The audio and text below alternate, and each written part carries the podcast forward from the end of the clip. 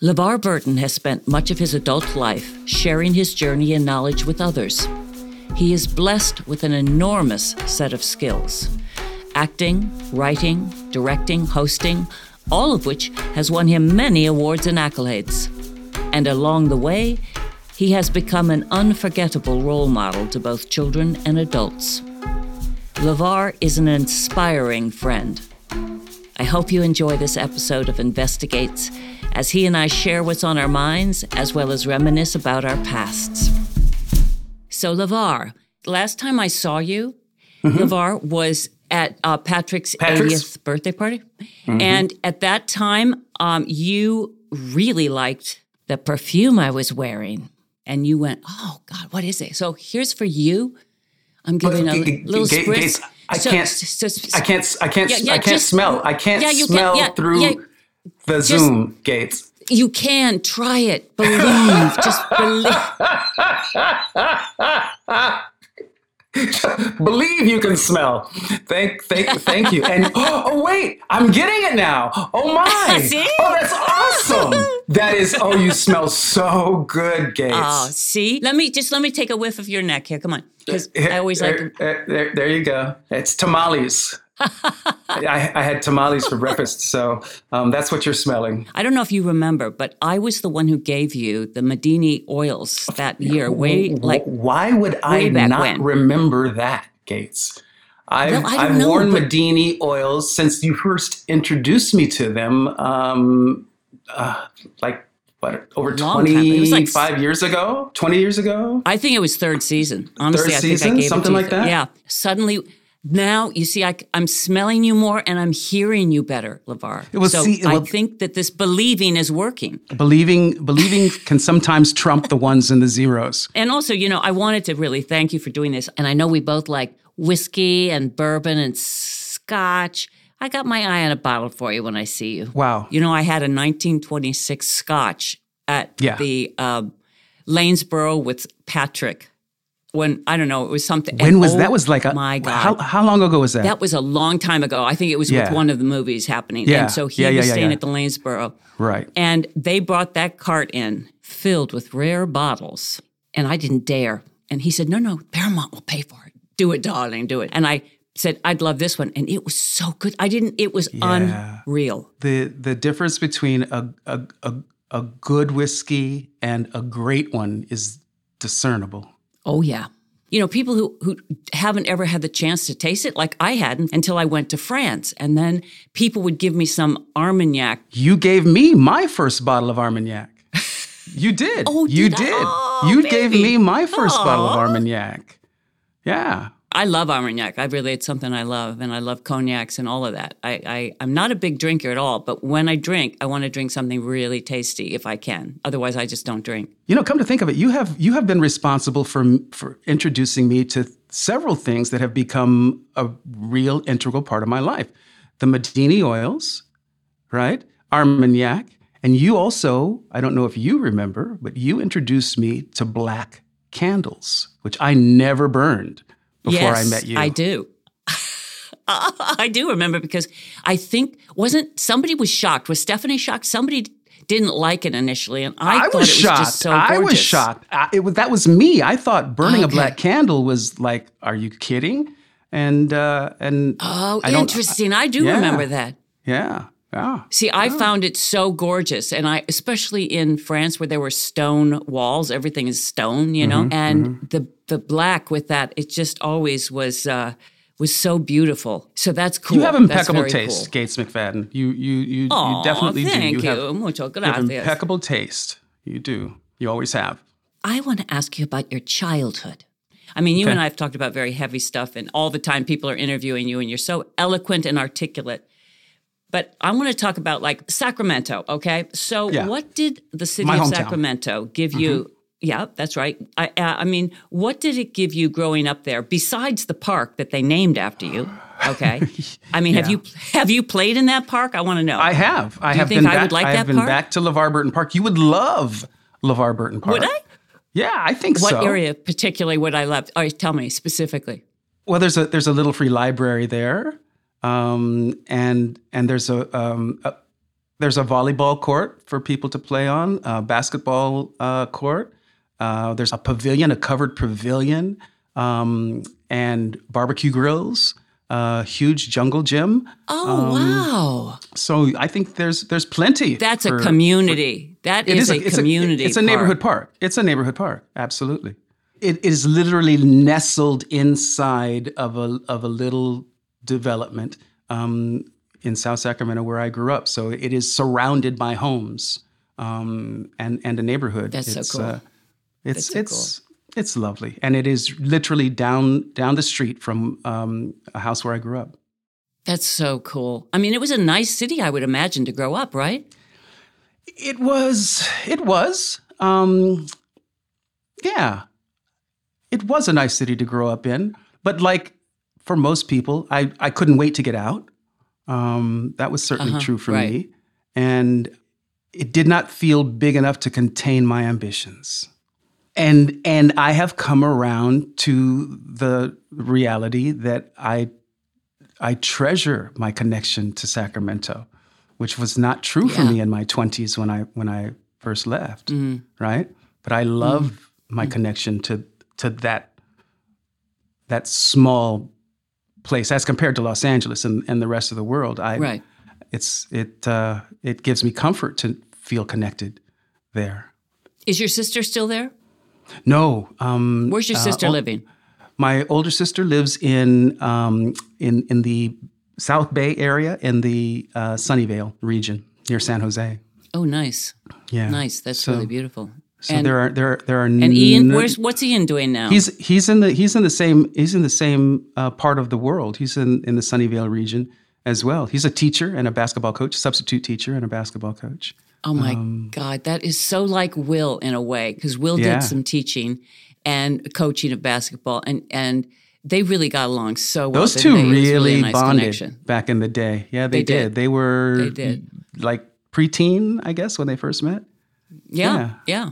And they just instantly hit it off. It was so cool. they did. Well, They Will is now Will is now um, getting his degree in psychology. Yeah, he's going to be a, a therapist. Yeah, and still write. He's going to still write, but perfect for him. That suits him so well. He's such an empathetic man, you know? Right? Yeah.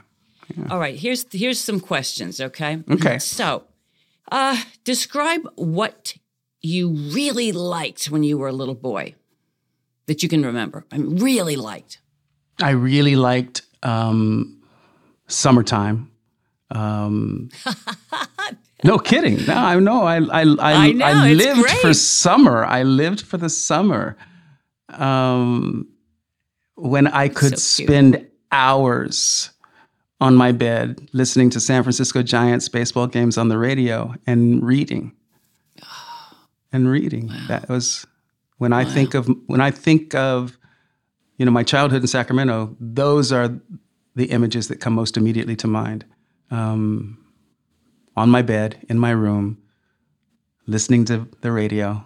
I was a huge Mm. Giants fan. Willie Mays, Willie McCovey, right? Um, and Mm. I like the Cleveland Indians. Did you? I, I told Jonathan I have all my baseball cards that we had. We collected cards. I still have them. Wow. Yeah. I think I collected football cards. I didn't collect baseball cards. I collected football cards. I was Hmm. a big Miami Dolphins fan when I was a kid for some reason. I don't remember why. Um, I think because oh they had a they had a perfect season. They went ten and zero um, when I was a kid, and that was that was really impressive. So describe Irma.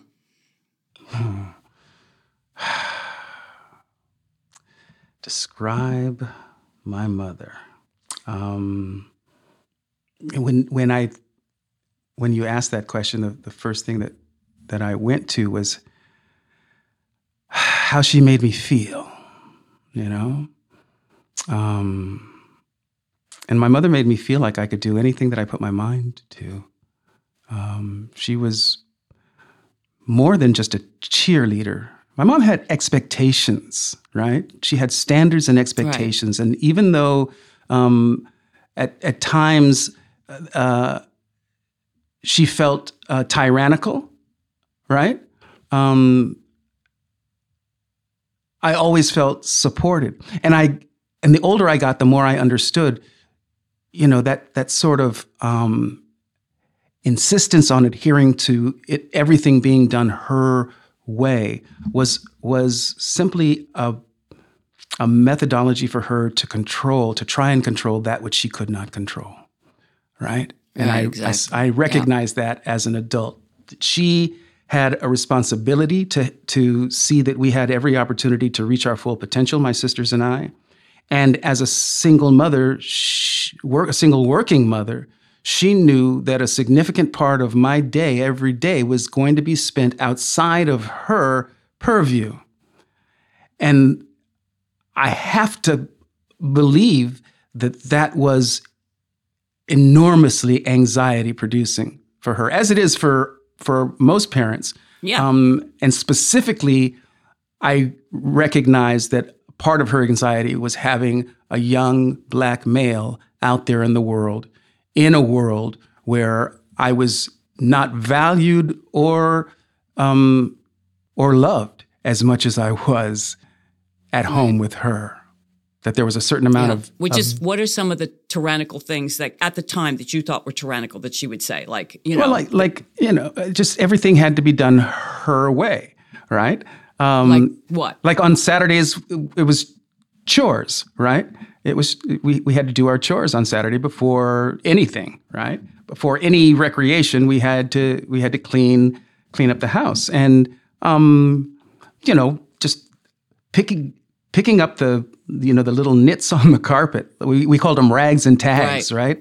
Um, just so I just I just remember the, the three of us, the three kids on our hands and knees, you know, picking up rags and tags. I I, I think back now, where the hell was the vacuum cleaner, right? But but but we were the vacuum cleaner. Yeah. Yeah, that that makes sense to me because I think, you know, it's sort of like what I would do. It's like what you want to do is you don't really want to do the whole vacuum. If we could just pick up the things that you see on the floor, she might think we've done the whole thing. And Well, that's we what used we to were do that doing. all the time. Yeah. yeah. Like like if you're supposed to wash the windows, what you do is you just you just look and find those couple spots that are bad and you just kind of try to clean those. I know we would have so many chores. Did you do easier chores though than your sisters? Were they because usually that's the way it was. I mean, women were expected. no. No, okay. No. What were your hardest chores? What were your hardest? Um, well, the one that I liked the least was um, picking up the dog shit in the backyard. That's the one that I, Ooh. you know, I didn't, Yeah. I didn't enjoy that, but that was my job, right? Um, I did, I did Yeah. the garbage, I did the, the the dog poop in the backyard, and um, and I cut the grass. Um, so those were those were specifically my chores. like my brother, that was the kind of chore he would have to do. And although he would do the outsides of the windows and I had to do all the insides. And then I don't know. And then I had to do laundry stuff. Like my worst, least favorite job in the world. And I, it's why I do not do it now for decades. I have refused to iron. I used to have to get, I mean, it was like four hours worth of ironing in the summer, right? Like my mother wanted my father's underwear had to be, Pressed? you know, he wore uh, Wow. everything had to be pressed. The sheets were my that I, nemesis. I hated sheets. Yeah. So that to me, I would much rather pick up dog shit than do that many hours of ironing. It just was like I really Yeah. and so I I refuse to iron. Uh, if I can take it to the dry cleaners, great. But I ain't doing it. so I guess I guess the dog shit is always greener on the other side of the street, isn't it? So, so so what did you do, you Levar, as a little boy? Mm-hmm. What did you do that drove her crazy? I mean, what was like Oh. the naughtiest thing you did, and how did you get punished? Did you did you get spanked?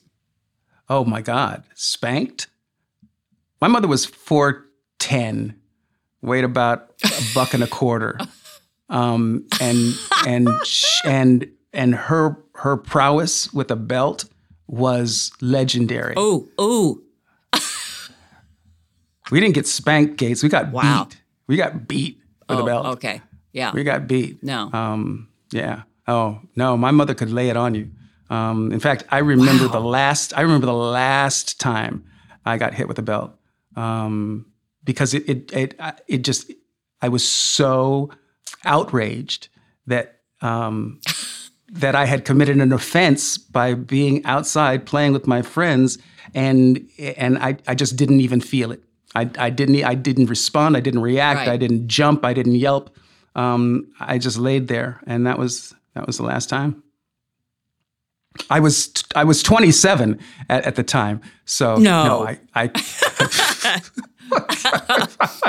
Oh my God. Well, no, I was about 11. my brother and I got into trouble a bunch of times.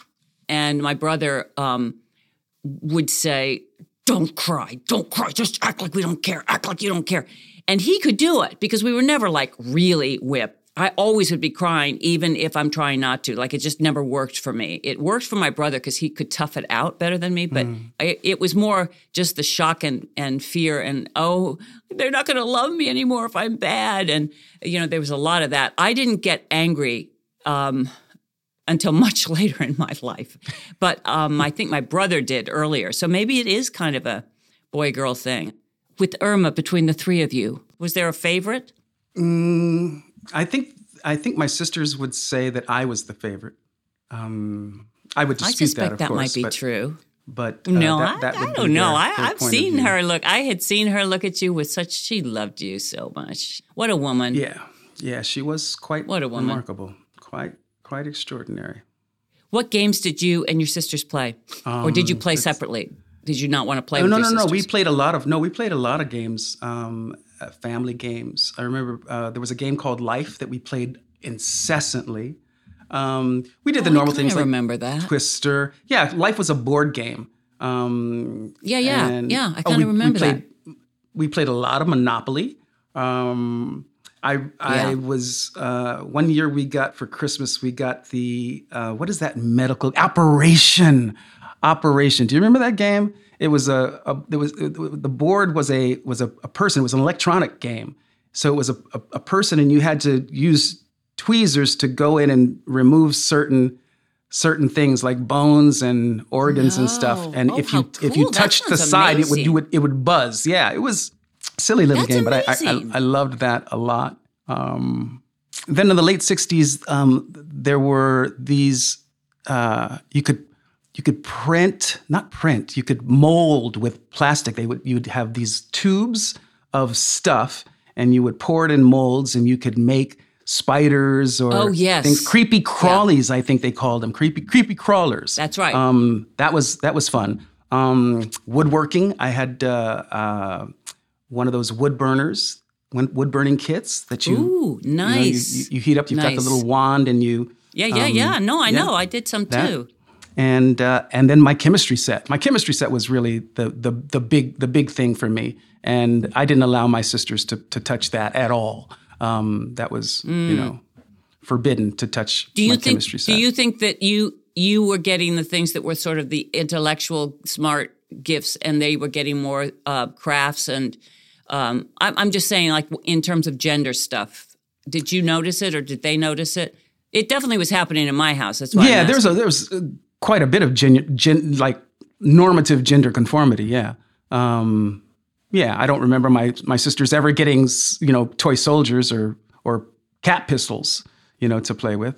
Um, Right, but see, I I would get those, and I'd have. That's if I wanted my brother to play with me, I had to play his games because he would never, you know, play with my games. He would basically always win. But my mother kept giving me dolls.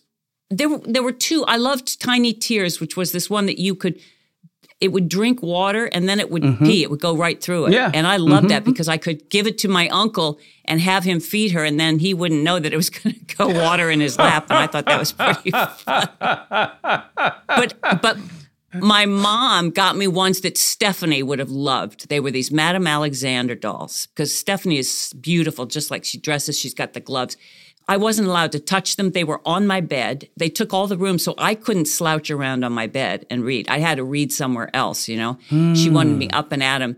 and these dolls were so perfect. It's like and she kept them meticulously, and I wasn't allowed to like take off their clothes. They were too valuable. And uh, when I when they left, you know, when we had to sell their house after both of my parents died, she had them all preserved, and I put them on eBay, and I got thousands of dollars for this collection of dolls. Really? It was amazing. Yeah, and who knew? And Right. she had saved them all. Wow. So I thought that was really, and that was so Thank gender Mom. specific because my brother got, yeah. And my brother got the thing like he had the room that had maps of the world and all of this stuff, and and uh, um, always felt that I was supposed to be this kind of doll. That was sort of, you know, Hmm. maybe expected of me in a funny way. Whereas you were given like chemistry, and that makes was- more sense, you know. It was the it was the 50s and 60s. That's the way it was then, you know. It's Kaley Cuoco for Priceline. Ready to go to your happy place for a happy price? Well, why didn't you say so? Just download the Priceline app right now and save up to 60% on hotels. So, whether it's Cousin Kevin's Kazoo concert in Kansas City, go Kevin, or Becky's Bachelorette Bash in Bermuda, you never have to miss a trip ever again. So, download the Priceline app today. Your savings are waiting. Go to your happy place for a happy price. Go to your happy price, Priceline. What was your favorite Halloween costume? Um, I think around third or fourth grade, we were still in Germany, and I made a robot costume, which was Ooh, pretty good. Nice. Um, cardboard, you know, painted silver, but oh, um, nice.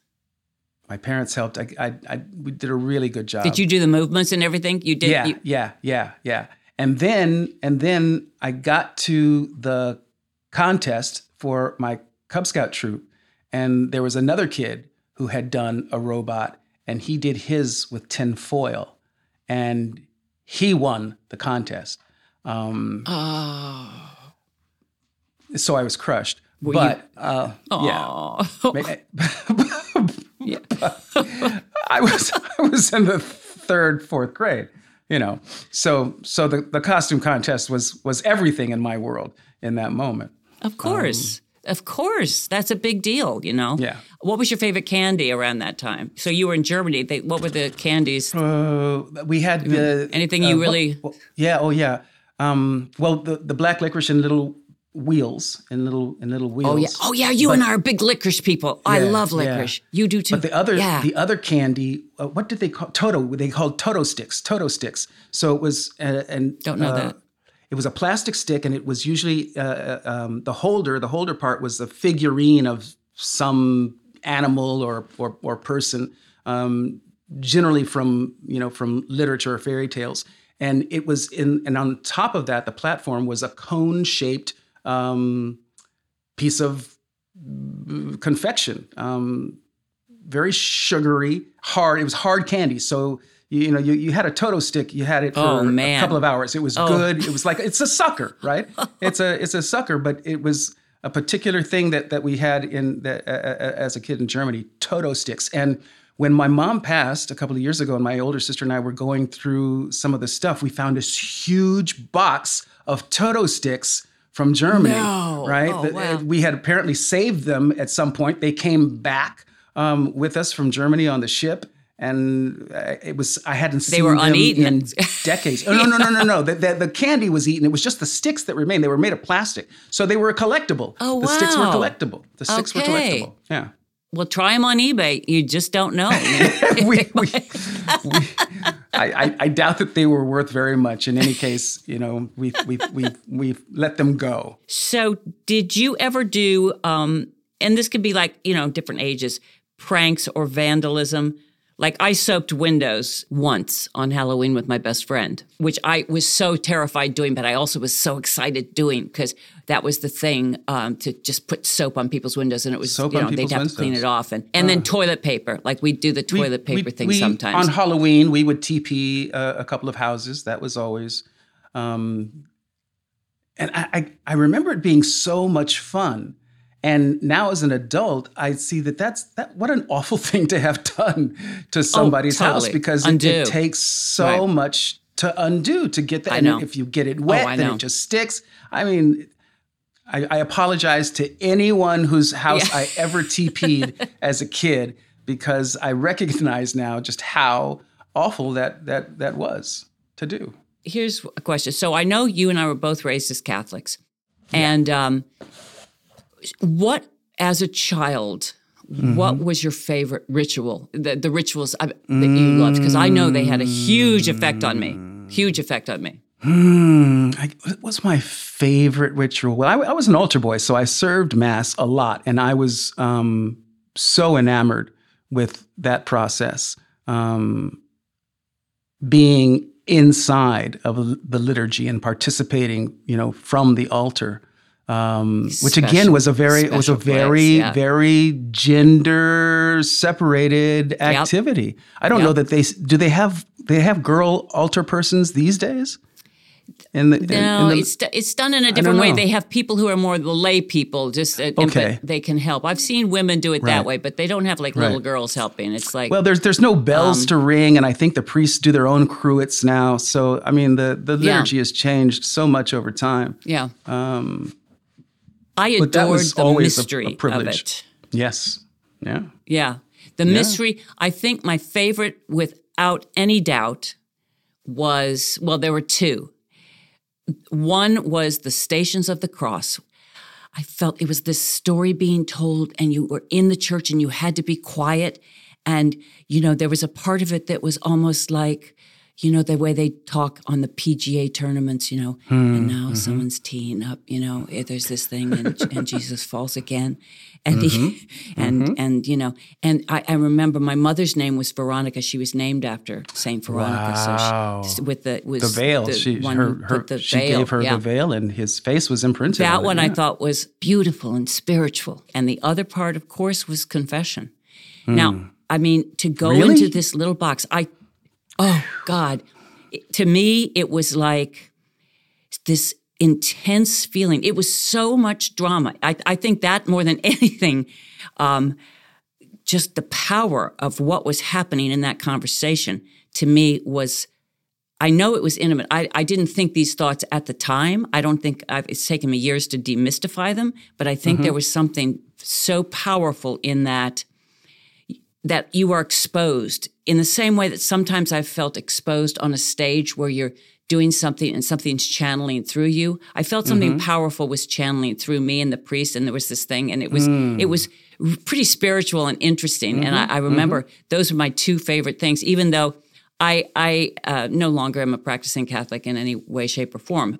No, I did not like confession at all uh, growing up. I, I it felt like I was being too vulnerable. Um, oh, interesting. Like, interesting. Yeah, I, I, I, I, I, I felt like by revealing the worst aspects of myself, I was laying myself open to judgment, um, and that that wasn't that wasn't comfortable. That was really scary mm. to me to to reveal the worst about myself. I guess that's the point of it, but I just never felt felt good about it. It is interesting. And I, I think maybe I had stopped going to, by the time I went to college, I would just go to, Brandeis had three chapels, and you could go to different faiths, and they hmm. encouraged you to visit all three. And um, and I, I wasn't doing confession at that point or anything. So mm-hmm. maybe it, when I actually was in a period where I would be having impure thoughts. I wasn't at confession. Whereas when I was a little, you know, when I was a little girl, I was just the worst thing would be that I, uh, you know, hit my brother yeah. or something. Right. I mean, you know, exactly. so really it was more, it was that my vulnerability there seemed like a strength in drama, which is really stupid. But, um, so I would say both of us might, would you agree that the greatest gift your mother gave you was, was unconditional love? Yeah. The, I think the greatest gift she gave me was I, I say about my mom that I am the man that I am because she was the woman that she she was. My mother gave me permission to be who I was and um, and to dream big. She encouraged me to dream big. Like I said before, she was instrumental in imparting in me a sense that there was nothing that I could not accomplish if I put if I applied myself to it wholly, fully, in a committed way. Um, that's what I try and give my kids is a sense that they are yeah. capable of making their dreams come true. Um, because that's I think that's what I got. I think for me, it was just unconditional love. I don't know. Hmm. Um, I mean, certainly I was encouraged to dream big. Uh, I think a lot of the dreams, though, that I was encouraged to dream were pretty much dreams that my parents both wanted, and they assumed I wanted. But even when I went my own directions, I was always loved. Right. One of the things that I really have always loved about you is that I feel you are always actively looking for new directions in your life and you're I mean obviously you're you're very intelligent, you're very curious. These are wonderful things, but I like how you actively are pursuing new things. Am I wrong about this? No, I'm I'm acutely aware. My mom used to say, Irma used to say, I had too many irons in the fire, right? Um, because I was always, you know, doing stuff. Um, I I discover something and and develop a fascination with it and and run with it, and then I, there'd be another thing, and then there, another thing, and and so I was always seeking, I think, stimulation from wherever my fancy led me. So yeah, I had a lot going on, and I still do. I mean, I I I, Yeah, no, that's I do tend to have a lot of things going on in my life because it it it feeds that need to be stimulated, and um, yeah, that's just a part of who I am. now if you feel that you don't have a lot of things going on, do you feel that you disappear? it's more a sense of um, I'm being lazy and ineffectual, right? If I don't have a lot happening in my life, that I'm wasting time. Yeah. My mom was from Kansas City, Missouri, so that's a. Uh, I feel like it's a. I'm probably really generalizing, but it just feels like a Midwestern ethic to always be Yeah. Yeah. um, productive, right? To always be productive Absolutely. in life. Well, and my parents had lived through the Depression, and my father in particular. But I think for me, one of my biggest things in life was who am I really, and and what do I want to be doing? Because I think I had identity problems. What do you frankly, am I supposed to be this performer and you know um, Miss America and model and dancer? And can I be a, a builder? Uh, can I be a architect? Can I do other things? And there was always this this I just I don't know. It was it seemed like a struggle in a certain way. I loved everything I did. Don't get me wrong, but more often than not, I've looked through my life as I'm sure you have during the pandemic when we've had time, and many things, many projects that I'm very identified with now in my life, they just mm-hmm. fell into my lap. Somebody came and asked me. I didn't go out seeking. That's what I mm. want to do. Like mm. that's true with Labyrinth. That's true with Star Trek. And and you know it's funny because plays I've directed where I've picked different shows that I want to direct uh, on in on the stage. A lot of mm-hmm. them had to do with identity. I would pick plays that had to do. So it's really interesting. Hmm. Um, it- it's one of the gifts I think about the pandemic for me. I I, I I feel very privileged, and I'm able to take the time to sort of look at my life and uh, and s- see areas where I've been deficient and what can I, you know, how can I improve and change this about myself, or what would happen if I didn't react that way. Uh, what's been going on for you when you've had those times? I know you've also worked. You just got back from doing some work, but Yeah, but I had six months at home before um, before I, I went to to New Orleans um, to work back in uh, in October, um, and I hadn't I hadn't been at home for six consecutive months in since Michaela was born, and that's she's 26 now.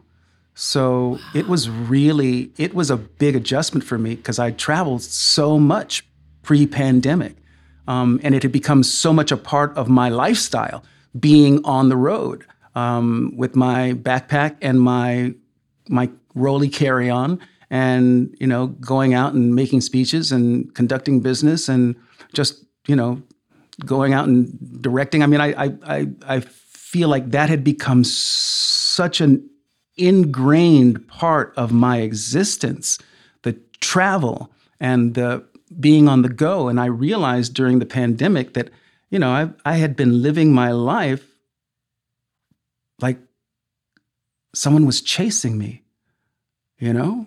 oh, that's interesting. That's interesting. and and and so sitting still for six months really gave me an opportunity to evaluate how much of that was necessary and how much of that was just the identity that I had assumed, right? Going back to the idea of, of having to be busy in order to be um, human right? That that that was just what was expected. That you work hard. That have to be have to be busy. Have to be. You are what you are what you do, not Yeah. who you are. And that's the Yeah. problem. That's really a screwed up way of looking at our lives. and and and so I have um, I'm I'm really working on that. I'm really working on consciously slowing down and changing my idea about how it is I want to live, right? And I want and I definitely want to live at a more graceful pace. I want to live a more graceful mm. existence. I have removed the words hustle and grind from my vocabulary. I always used to refer to myself as being I'm, you know, I'm on the grind. I'm on the grind. I'm on the grind. You know, I got to hustle for a living.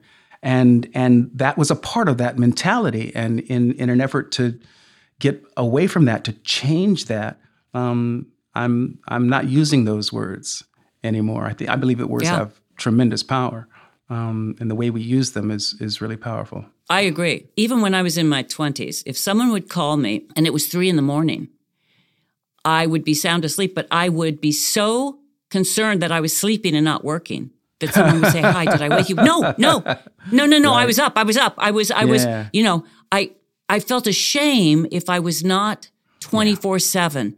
What happens is you create this kind of life that part of it is pretend. I mean, you know, that mm. you feel you have to maintain this, this image. And In You order know, to be it- it- accepted, it's in a order to be good enough. yeah, yeah. And one of the joys for me has been, you know, going back and revisiting like books of poetry that I hadn't seen for, I don't know, mm. 35 years or something, and just mm-hmm. sitting down and just like reading one poem. I wake up every morning and I know I'm privileged to be in a house that I don't worry about the mortgage and so mm-hmm. privileged. And I know that I've worked all my life to have this house. But I look out and I see other houses and the canyons and the sky, and I go, You are so lucky to breathe this day. You know, just breathe it mm-hmm. in and surrender to nature in a way, you mm-hmm. know, to just mm. the beauty of things that are there. And then it gives me strength to sort of look at the Post and the New York Times and other things and realize the chaos going on. But somehow I'm okay. I really feel Yay. okay. And uh, yeah, and I feel that it's because I don't know. There's there's so because much you to take in if acknowledge how good your life ourselves. is. You you would li- you acknowledge Yeah. the, that you are grateful for what you have, and you Oh, know I, I like- I say I I, say gratitude is the grace that makes God grow in our lives. what was Michaela? What was your favorite Christmas with Michaela? Oh my Like, goodness! um, you know, when she was little. Like, there has to there has to I be. remember. I remember. I mean, I remember um, putting together dollhouses in the bitter cold on the on the patio outside. Um, you know, being up until three, four o'clock in the morning trying to put these things together so that you know she could have that surprise when she came upstairs on Christmas morning. So there was there was a, a you know just a, a, a lot of that. You know, just doing the parent thing, which was always you know so much fun because It's I a wonderful. I, yeah. I know that my parents did it for me. You know, to Yeah. to make that Christmas morning as joyous as possible for us kids. the the Christmas that I remember the most about Jack, it was a Christmas that he, you know, his so Will, my nephew, had given him the Cabbage Patch doll that he had grown up with. Ah. Okay, who who he had named Joey. So this had been a gift that he had given him. Just you know, he'd mm-hmm. had it for a while, but Jack was always concerned because Joey had no shoes. Now, Cabbage Patch mm. dolls don't have shoes. They have feet that are like ridiculous. You, that you couldn't put a shoe on it, right? Aha. But the biggest the biggest concern that Jack wanted, the only thing he cared about getting for Christmas was shoes for Joey, Shoes for Joey. It's awesome. which didn't exist. It didn't exist, okay? Because I looked for I, I I was online. I looked everywhere. They did not exist. I went and bought every doll shoe I could find. They would not stay on. It was like really tough. And I finally found one pair of like a sneaker shoe and we stuffed it and it, and it kept on and I mean, Jack, that was like he was like, Joey has shoes. He got shoes. I was like, and all was right in his world. But see, Yeah, that's yeah. isn't that a sweet notion that he wanted the doll to have shoes? You know, I know that. it is. It is. Yeah, Very me Jack. too. Very Jack. Do you you enjoy being alone? I, I I do enjoy alone time. You know, um, I mean, are I you do. an I- I- extrovert or, or an introvert? I I, th- I think I'm an I think I'm an extrovert with in in you know with tendencies towards introversion. Um, I think I'm more, but maybe I feel like I, I, there's a, a sense of balance there because I I, I do spend a, a fair amount of time on that inward journey. Um, you know, um, but I am a very social animal, for certain. Yeah. Yeah, I, I I- see that part of. I see both parts of you. I mean, Yeah. you're spiritual, very spiritual, and and that curiosity and seeker of knowledge. I, I see Yeah. Mm-hmm. that. That's a huge part of you. But I also think of you as an extrovert. I would say. Hmm. Yeah. Yeah. What do you think I am? Uh, I think you're very much an introvert, Gates. Very much an you're right. introvert. I mean, that's that's my experience of you is that um, that that you would much rather be be alone and not not have to bother with all this nonsense out there in the world.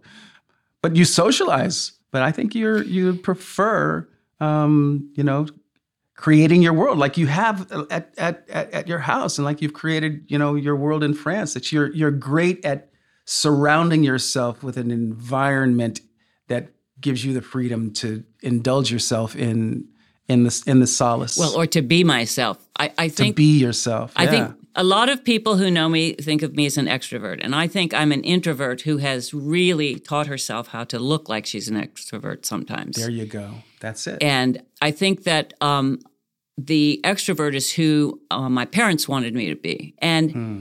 To me, that's that's where it comes down to the identity. It's not that I want to be alone. I mean, I enjoy being alone, but I actually want deep connections. And Hmm. I don't like huge social gatherings because I get very frustrated with it because I feel I start pretending on this level that we all do, which is a small talk level or whatever. And I love deep connections, even if it's with someone like when I go to France, there can be, I could be walking by a field and there's a guy tending his olive trees, and he and I can get into a deep connection for three hours talking, right? Hmm. You know. Hmm. It's a really small, closed village. There's a lot of Jean de Florette, that kind of, you know, I I was this blonde American at the time I was blonde when I first came to the village, and I was really mm-hmm. looked down upon. What the hell is she buying property and renovating it? You know, in this little mm. medieval town. There weren't other, you know, it was not a town full of tourists or anything like that. And half the town really liked me because I was making the, the I was interested in the architecture and stuff, and half the town couldn't stand me because they they were jealous of the fact that I had money to buy, you know, something that was a rundown thing that nobody wanted. It had been on the market for years, and it was very hmm. cheap. And I put 19 years of work on, for you know, Right. making it something that I like. But what I love is things happen that push me to new places. Like there's this one house that is clearly the most beautiful house in the village, and it's always y- y- there's gates around everything, and you can't go in. And they always had this garden that I was dying to look at. It was really beautiful, beautiful building. And one day I went up and asked this man who was getting out of his car, this older man, and a really beat up car, and I said, "Is this your garden?" And he said, "Yeah, yeah. This, you know, I just live here with my mother. And do you want to see the garden?" You know, my friends in the village had never, in their entire stay, and they grew up in this village, had never gone into that garden, but they'd also never asked. they'd never And this man who didn't know who I was, he took me into the garden. He was full of knowledge. We talked about the history of the region and he gave me plant cuttings. I invited him down for uh, outside tea. And my neighbors were like, What? You don't do that here. And I like, well, what do you mean? I'm not I'm not trying to ask him out. I, he did a nice thing. And there's just learning how different people were like, you just don't do that. Oh, he's not gonna say yes. And and he did say yes. And then people were like, oh no, he's gonna think and these and closed minds, closed minds making all of these assumptions. Yes. And he and I ended up just having this lovely conversation that was a learning experience for both of us. And that's the part of, see, I feel I'm an extrovert with wanting to make that connection. Those with people. connections. But what I don't, yeah, I don't like superficial connections, and I and I'd rather be home reading than making a bunch of small talk.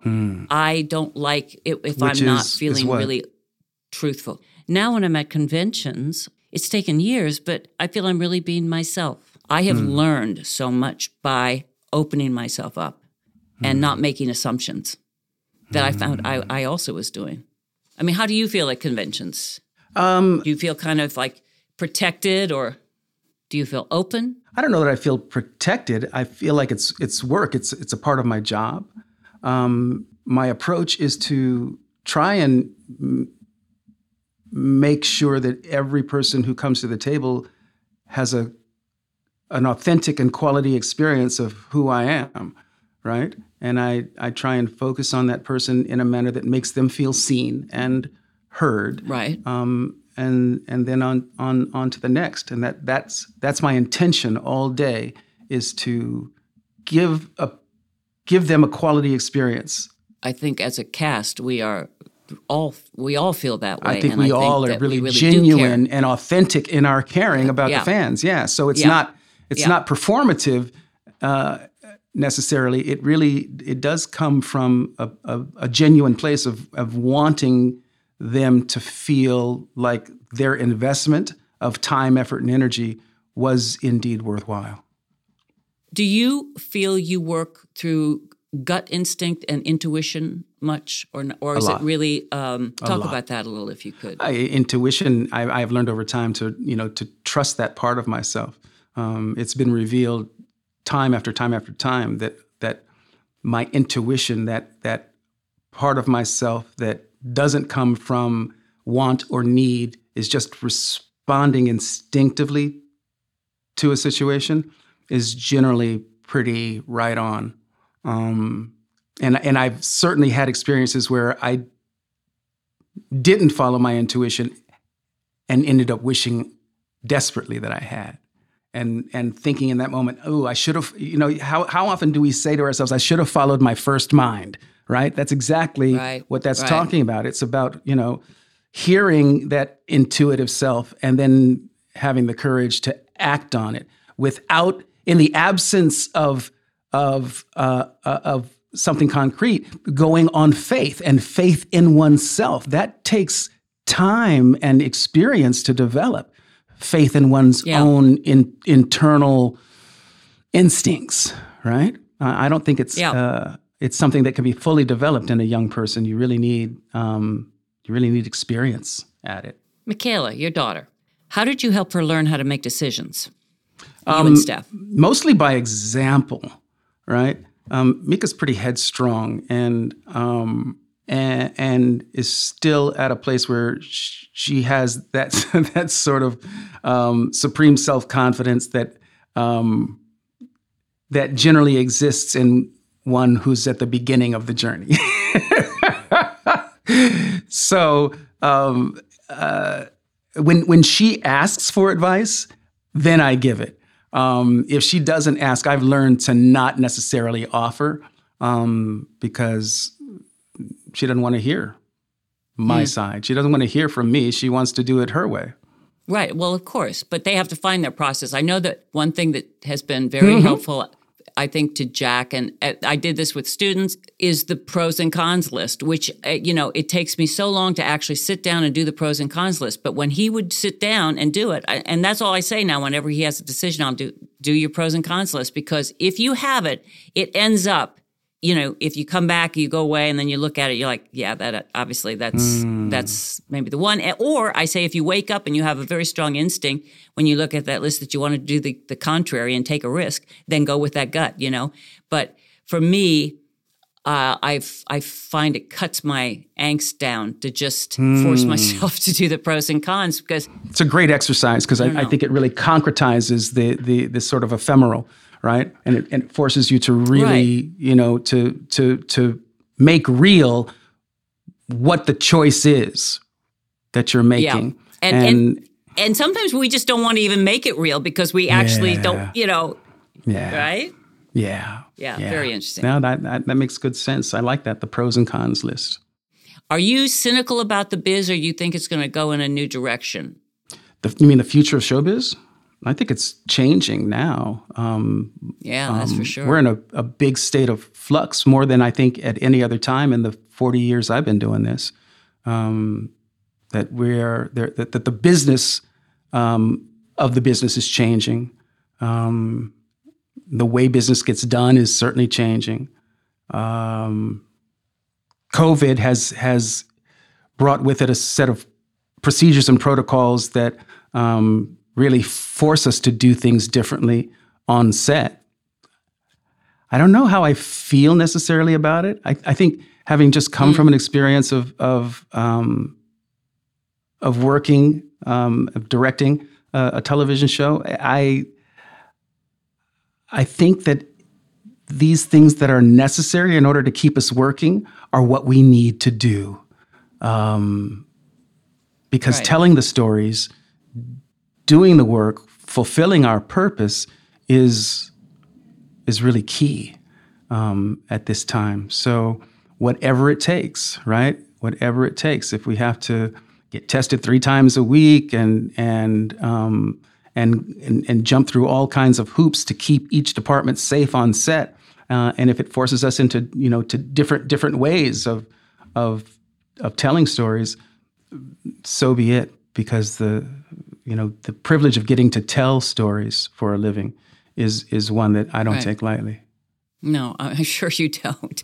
You are one of the storytellers par excellence. Who's your favorite director now, would you say?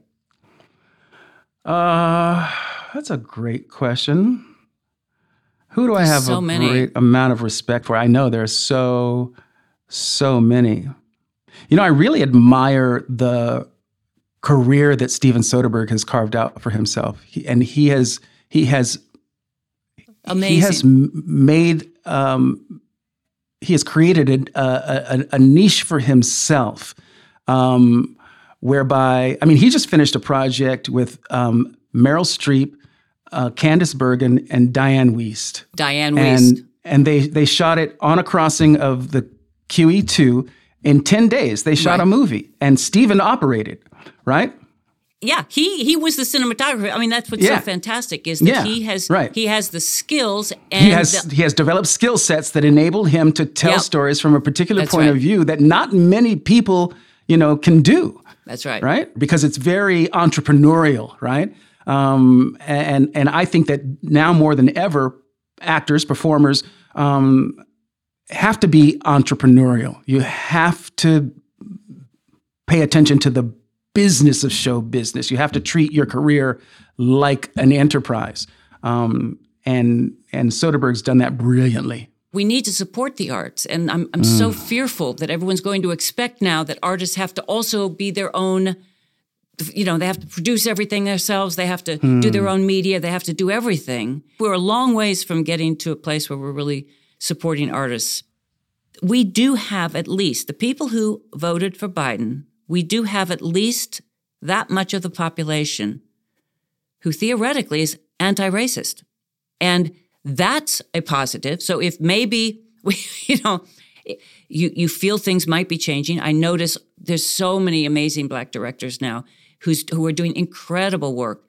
There's so many women who are doing incredible work. Um, I hope that we can make progress, but it's very scary because I've thought, and I'm sure you felt the same way. You think you make progress, but it's like 12 steps back and or or they haven't changed at all, you know? And that's hard to compute. I mean, are- where do you what do you where do you think we're going to be going?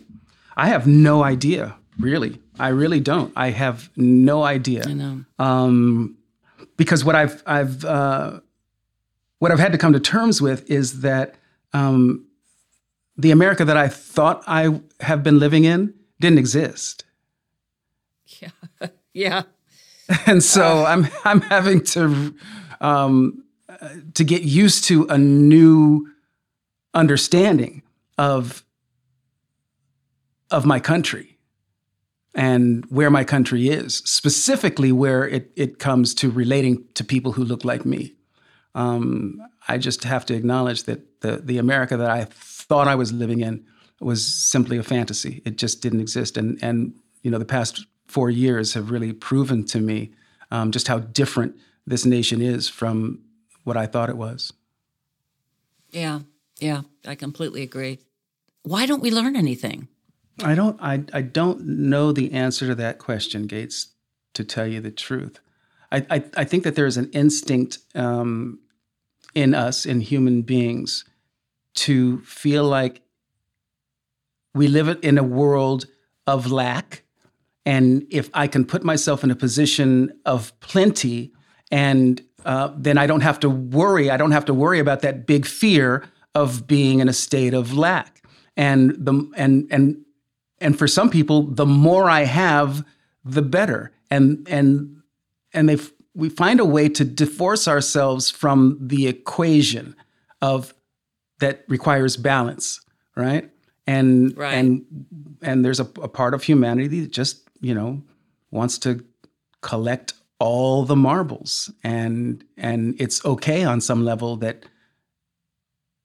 people don't have any marbles at all because that's their problem you know america has this pull yourself up by the bootstraps mentality it's all bullshit you know um, yeah because yeah. The, the the bootstraps that that that american capitalism has pulled itself up by are um, you know handouts by the from the government in terms of land right. and and and opportunity um, things that have certainly been denied people of color. And the the idea that socialism is evil is is I think a, a something that needs to be bred out, educated out of the psyche uh, of America. We we we have this real twisted, bizarre notion that um, if if we are receiving assistance from the state, then we are less than um, the idea that that that if you need help, then you're weak,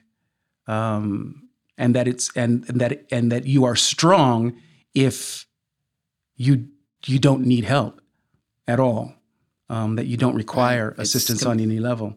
It's it's just it's it's it's it's counter to it's my asinine. belief system. It, it, it, yeah, me too. Just a, a little little backwards from my point of view. You know, I believe that we're here to help each other. And and also what people make assumptions about poverty, and um, mm, mm. you know, it's like you can be poor and super smart. those 2 mm-hmm. things are mm-hmm. not mutually exclusive. No, they're and, uh, not. Uh, people make those kinds of assumptions all the time. So let me see what else. I, am loving today talking to you. I'm loving it. Um, I wish we were sharing um, some delicious Irish whiskey, but you know, oh, that would be um, awesome. It's a little too right? early, eh, it? You know, know. it's five o'clock somewhere. um, I know one thing I did want to ask you about. I remembered one time on the lot we were talking about things, and you said there was one period because there there's this thing of pretending. You said once you had pretended to be someone that you weren't to get mm. forward, mm-hmm. and and have you ever talked about that or not? Ah, I, I mean, I'm I'm not. Uh, I don't hide it, but it's not something that comes up uh, necessarily. When I first moved to Los Angeles, um, my first apartment was at Western and Ninth, and um, you know, I was on full scholarship to USC. My mom worked a second job that enabled me to um, buy books and pay rent. And my first apartment was hundred dollars a month um, at Western and Ninth in Koreatown.